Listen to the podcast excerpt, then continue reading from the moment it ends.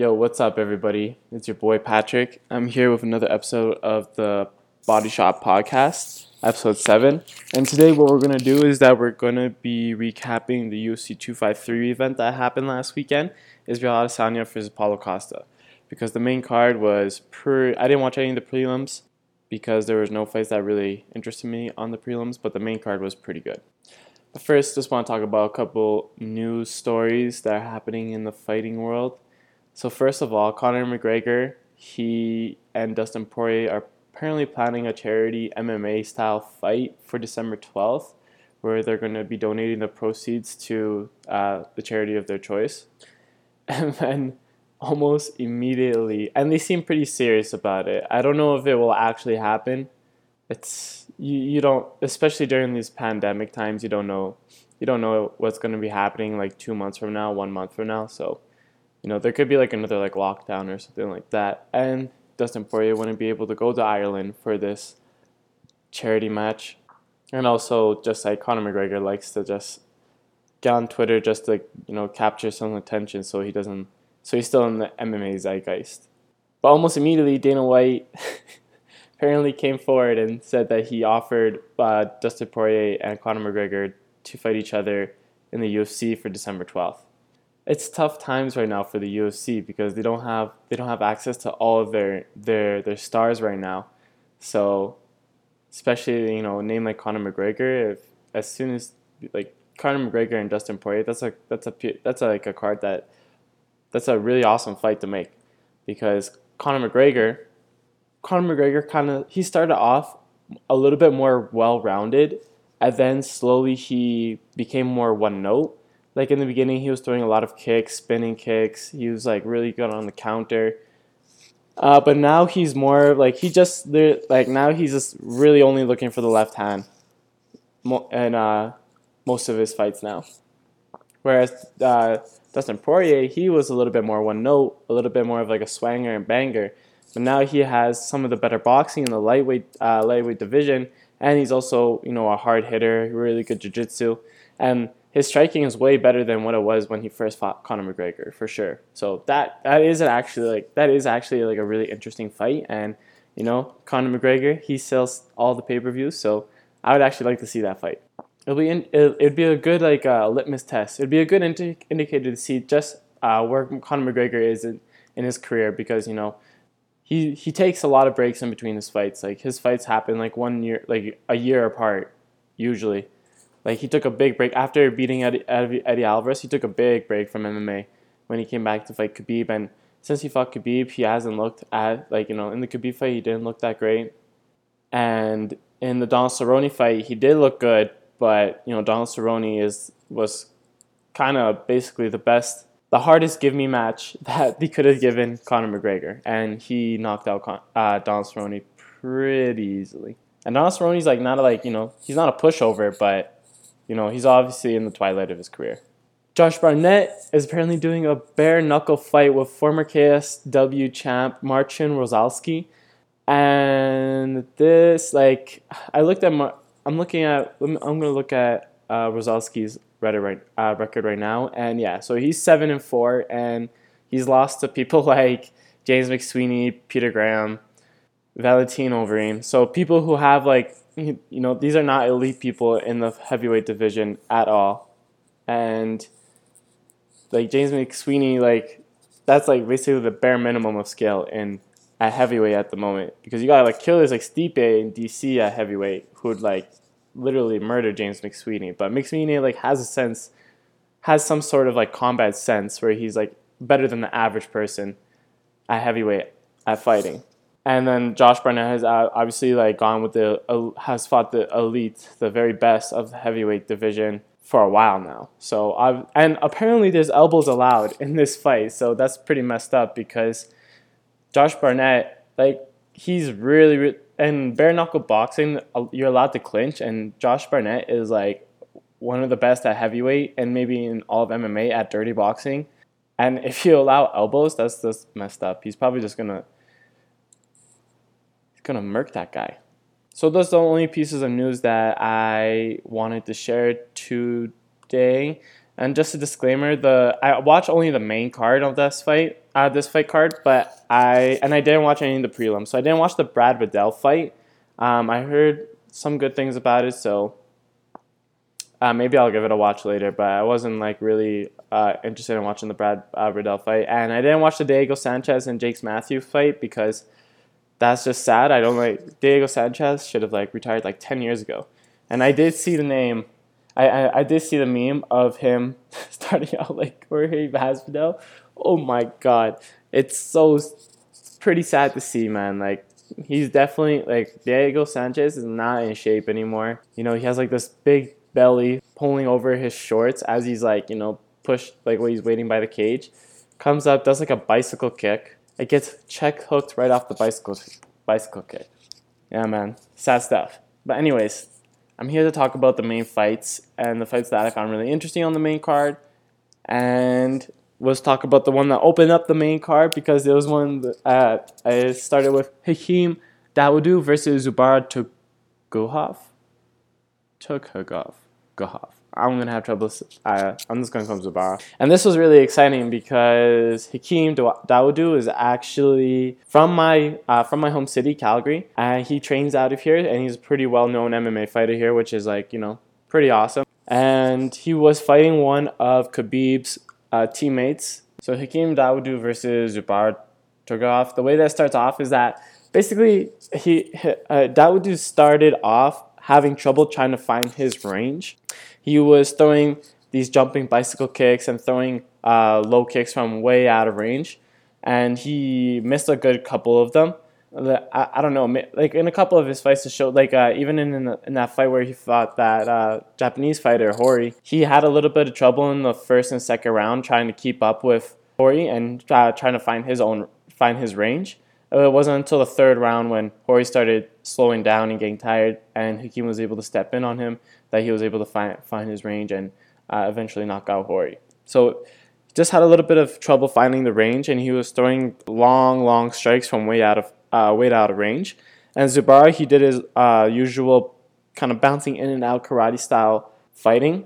The nice the, the, the thing about the, the bounce in and the bounce out is that it help it can be it can be used for feinting and it's also really good for bouncing out of range. Um, and Zubair he did a good job of feinting as he bounced in, uh, making it seem like he was about to step in with a, uh, like a kick or a punch. And he had Hakeem reacting a lot to the feints. And he actually landed a couple of nice power shots, like a left hook, off of his feints. And near the end of the first round, Dawodu actually managed to get some offense going as he used like he used this during the whole fight, but he'd use basically a catch and pitch style counter. And catch and pitch is basically you take the hit, or whatever your opponent throws at you, you take it. And then what that means is that because they're able to hit you, you know that they are in range to be hit back. So you take the hit on your guard and then you come back with your own strike. So it's a catch and pitch counter. And what Hakeem did was that he used the classic catch the pitch where the opponent throws the overhand right and you catch it on your left forearm, you block it with your left forearm, and you come back with your right hand and he managed to catch Zubair with that. Now, during the second round, this is where Dawodu started finding his shots and his range. He was doing a nice job of countering the jab as uh, Zubair would step in with the jab, and he uh, Dawodu would step out and use the right low kick. And this is really good because when somebody jabs, to be able to extend your jab to the fullest length, you have to be you have to churn as you step, you turn your foot inwards, and this exposes the back of your leg so your hamstrings and your calf, and this makes it really hard to check low kicks because to check a low kick, you just you have to bring your shin, you have to pick up your leg and turn your shin turn your shin all the way out to be able to check the low kick. So it takes a lot of time to be able to do this, and when you jab, that's when you're going to be exposing the back of your leg the most. And Hakeem did, uh, Dawodu did a good job of low kicking the back of his leg as he stepped in for a jab. He also did a really good job with the catch and pitch that I mentioned earlier with the right hand, where he would take the right hand on his left forearm and his shoulder and then come back with his own right hand. And he was also doing a good job of ducking his head anytime that Zubair would step in. He would duck his head and, and uh, he would counter with the left body hook, which is like awesome because body hooks, really nice attrition weapon. And for somebody who likes Zubair, who is a very good uh, takedown artist, if you throw a left hook to the body, you already have your underhook in play. You have your underhook in place to stop a takedown.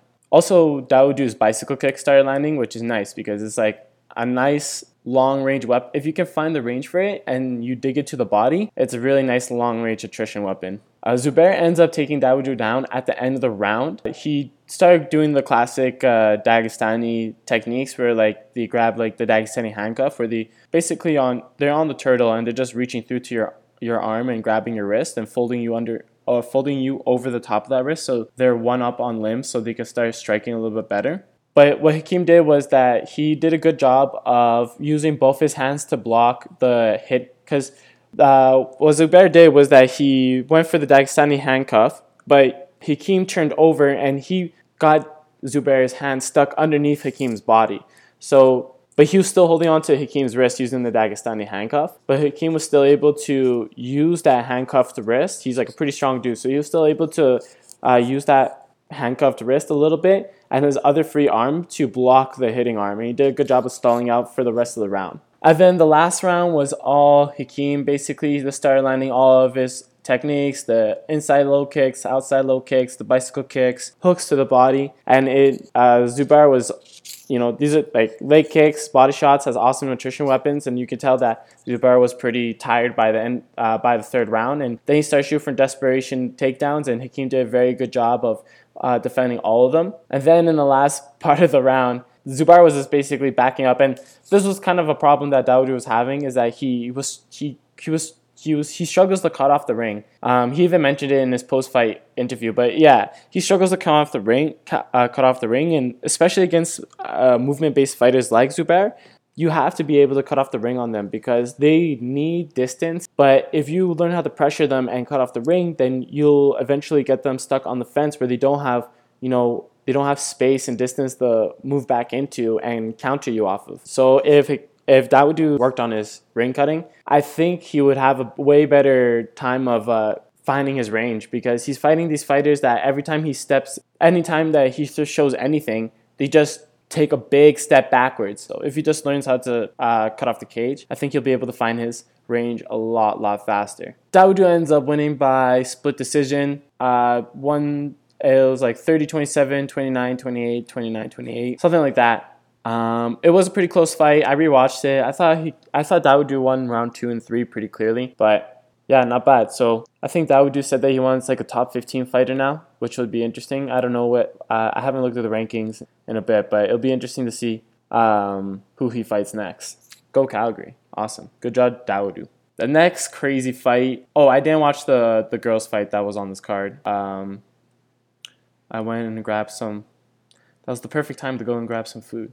But I did come back for Kai Kara-France versus Brandon Royval. And this was an awesome fight. This, I've heard of Kai Kara-France and I knew that he was a hard hitter. I've never seen Brandon, uh, Brandon Royval fight before. Brandon Royval is a savage. So he's he's the tall southpaw and Kai Kara-France was the short power puncher. And right away, Royval was going for nice le- uh, southpaw kicks, hitting the legs, hitting the body, hitting the head, just using his left, uh, using a lot of kicks and you know, he's a southpaw, so his power kick is the left kick. And it's really easy to slot, you know, it's a really powerful uh, technique because the only thing that's in the way of your opponent, your uh, the only thing that your opponent can get in the way of the kick is usually just like their wrist and their elbow, which you can kick right through because you're kicking into the open side of your opponent's guard because usually you're fighting an orthodox fighter if you're southpaw. Whereas if you try to throw if you're an orthodox fighter fighting another orthodox fighter and you throw your power kick right into the body, there's a lot of things that can get in the way. Uh, like the arm, the shoulder, the back can all get in the way of the kick. So your opponent can take it a little bit better. Versus the southpaw versus orthodox matchup where you throw the power kick and it goes right into like it goes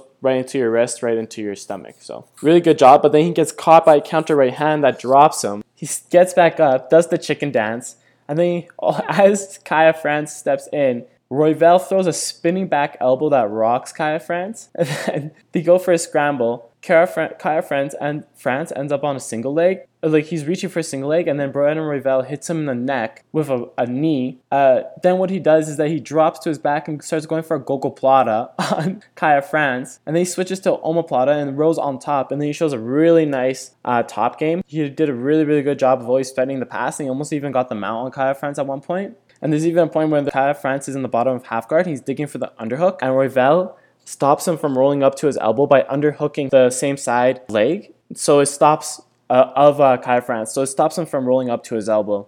But once the uh, and then once they get back onto the feet, Royval does, a good job of just like throwing these marching combinations. He's just throwing kicks, he's throwing punches off the kicks, he's throwing knees. He actually lands a nice marching knee that knocks Kara-France down.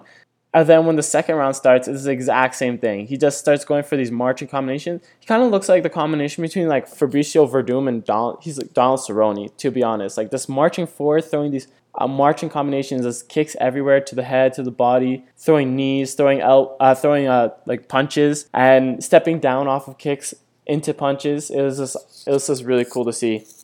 Then eventually, Kara-France shoots for a takedown and Royval jumps the guillotine and he ends up tapping Kara-France. So that fight was super, super cool. I really liked that one. Next in the co main event, we had Dominick Reyes and Jan Blachowicz fighting for the light heavyweight title in the absence of Jon Jones. It's just kind of interesting how we got to this fight where Reyes ended up giving Jon Jones a really, really hard fight that a lot of people thought that Reyes may have won. And a lot of people were calling for a rematch between Jon Jones and Reyes. But at the same time, a lot of people were saying that Jan Blachowicz earned his title shot because he was like on a four or five fight winning streak and like he just beat Ronaldo's Jacare Souza and Luke Rockhold and Corey Anderson and one one other person I can't remember. But yeah, he people said that he had earned the title shot and that Reyes had just lost, so he should make way for Blachowicz. Then eventually, obviously, Jon Jones ends up vacating the title, so he's no longer the champion. So the UFC matchup Reyes and Blachowicz against each other. So we have the southpaw kicker, who's really really good kicker, Reyes. He likes to kick to the, the legs, the body, and the head with his uh, with his left kick, and he's also really fast with the left straight. And he's also really good with the left open side counter, where, they, where Southpaw steps off to their left and on an angle and throws the rear hand over the other opponent's rear hand. And then we have Blachowicz, who is kind of like a strong grappler with some awkward striking. And then when they start this, uh, when they start this fight, they actually both look really. Uh, they start off really decently, both throwing body kicks and leg kicks. Reyes throwing the left left high kick. The Reyes is doing his usual work with the left kick to the body and, and the legs. And he even ends up catching Blachowicz on one leg as Blachowicz tries to throw his own rear kick and Reyes steps in with a left straight and he almost drops him. So there's basically exchanging leg kicks and body kicks, but um, the shift in the momentum looks like it happens when Blachowicz lands like a slapping left body kick on Reyes's body, which is weird because usually in a southpaw versus orthodox matchup is usually the rear legs that are going to be th- being thrown the most because when you throw your lead leg into a southpaw if you're orthodox, you basically is the same problem as I mentioned before. You're throwing the kick into the opponent's shoulder, his elbow, his back. It's a really hard kick to land effectively. But Blachowicz lands a nice slapping left kick to uh, raise his body. And you can see that Reyes' composure changes because he doesn't. He he basically stops throwing anything after that. And then Blachowicz just the he proceeds to chop up Reyes' legs with more leg kicks, and Reyes starts getting even more passive and he ends up landing another left body kick as Reyes is trying to circle off the cage, and oh my gosh, it looks so bad now. It looks like it looks like a it's like a really disgusting welt that looks almost like an infection, like if you had herpes on the side of his uh, ribs. And then the second round starts with Reyes coming out with that disgusting welt on his ribs. But it's Reyes who starts off doing most of the kicking, and Blachowicz just kind of looked like he took his foot off the gas because he's kicking way, way less this round. But then eventually he finds that left body kick again, and again, Reyes is clearly affected by it, stops throwing. So now Blachowicz starts stepping in with more punches, and he actually ends up breaking Reyes' nose uh, with a right hand. And oh my god, it looks so terrible. It kind of looks like his nose is just flopping in the wind when Blachowicz lands that right hand. But Reyes actually did a pretty good job of firing back and playing off the broken nose really well. Like he wasn't scared to like get into exchange. Usually when somebody breaks their nose, like they go really, really passive mode. But Reyes did a good job of holding his ground, which can you know surprise people. Like some if somebody sees that they break your nose and they get excited and they step in, but you're still in there to like land your own shots. Like you you hold your ground, you might catch them clean and knock them out or something. So good on Reyes, but eventually they get into another exchange, and Blachowicz lands a counter left hook that sends Reyes to the ground, and Blachowicz ends up following up. And then Blachowicz becomes the first Polish uh, light heavyweight champion for the UFC and the first male UFC champion that's Polish, and that's awesome because I'm Polish Canadian. So my parents are from Poland. I was born in Canada, but uh, you know, I, that's so awesome. Polish heritage, man. Polish power. That's awesome. Super proud of Blachowicz. Really good performance. I really liked it. Good job kicking. So now the question is, could Blachowicz beat Jon Jones? Well, I'm a big believer in styles makes fights, and Blachowicz he did a good job in the first round, throwing a lot of leg kicks. And the type of fight that you want to see against Jon Jones is one where you're throwing a lot of leg kicks and body kicks, because Jon Jones he struggles with really good kickers like Reyes and Thiago Santos. So Blachowicz did a good job throwing a lot of leg kicks in the first round, but I would like to see him. But in the second round, he kind of stopped throwing leg kicks and started going more for like combination with his hands. And those are the fighters that Jon Jones does the best against. Like people who are just going to try to uh, box with him, he's just going to kick the shit out of you and keep you out of range. If I don't know, if Blachowicz just focused mainly on kicks, I think maybe he could give Jon Jones trouble. But honestly, I don't know. Now to the main event. Paulo Israel Adesanya versus Paulo Costa. This was an awesome fight because Israel came out with his usual looks, but just adjusted the sliders to deal with Costa. In an Israel fight, what you're going to see is a lot of feints, a lot of uh, good, you know, angling off when the opponent steps in, not taking more than two steps backwards before angling off, like good uh, defensive footwork. And out of Paulo Costa, what you're going to see is a lot of pressure. Like he likes to come forward and getting his opponents to the fence so you could beat them up with body shots and body kicks. The thing is, is that Costa, he's good once he gets his opponents to the fence, but he doesn't actually, he's not that crazy of a pressure fighter. It's more that in MMA, a lot of people are really bad at like defensive footwork, and a lot of the strategy is that anytime somebody steps forward, you just take a, a lot of people just take a big step back, and they'll eventually run up onto the fence because they're not breaking off the angle as they step back. And then when Costa gets you there, his favorite thing to do is to beat up the body with body shots and throw heavy kicks and leg kicks until he overwhelms you and, and uh, takes you out. What Israel Adesanya did, and one of uh, and one thing that Costa really loves is his right power, his right body kick. But the thing is, is that the last couple of fights that he, the last couple of people that he fought, they were also southpaws. And again, it's an open matchup, so the rear power kick is more open in those matchups than in orthodox versus orthodox matchups. So Costa's favorite technique is more readily available to him for, against southpaws. And so what Israel did is that he came out and he fought in orthodox to make that kick less available for Costa. Uh, Adesanya comes out in orthodox and right away he starts kicking the sh- he starts using the low low kick that City Kickboxing has now made the MMA meta kicking the shit out of Costa's leg, and he's also showing a nice right oblique kick to Costa's lead leg, which is really nice against uh, pressure fighters or very aggressive fighters, because if you step if they step in and then you you throw that nice long strike, oblique kick is a very long strike. It hyperextends their knees if they're going to push too hard into you, and that can damage their knees, which affects their movements. And even if it doesn't damage their knee, and it's it just stops them right right in the track because if they try to push through it, they're going to end up hyperextending their knee.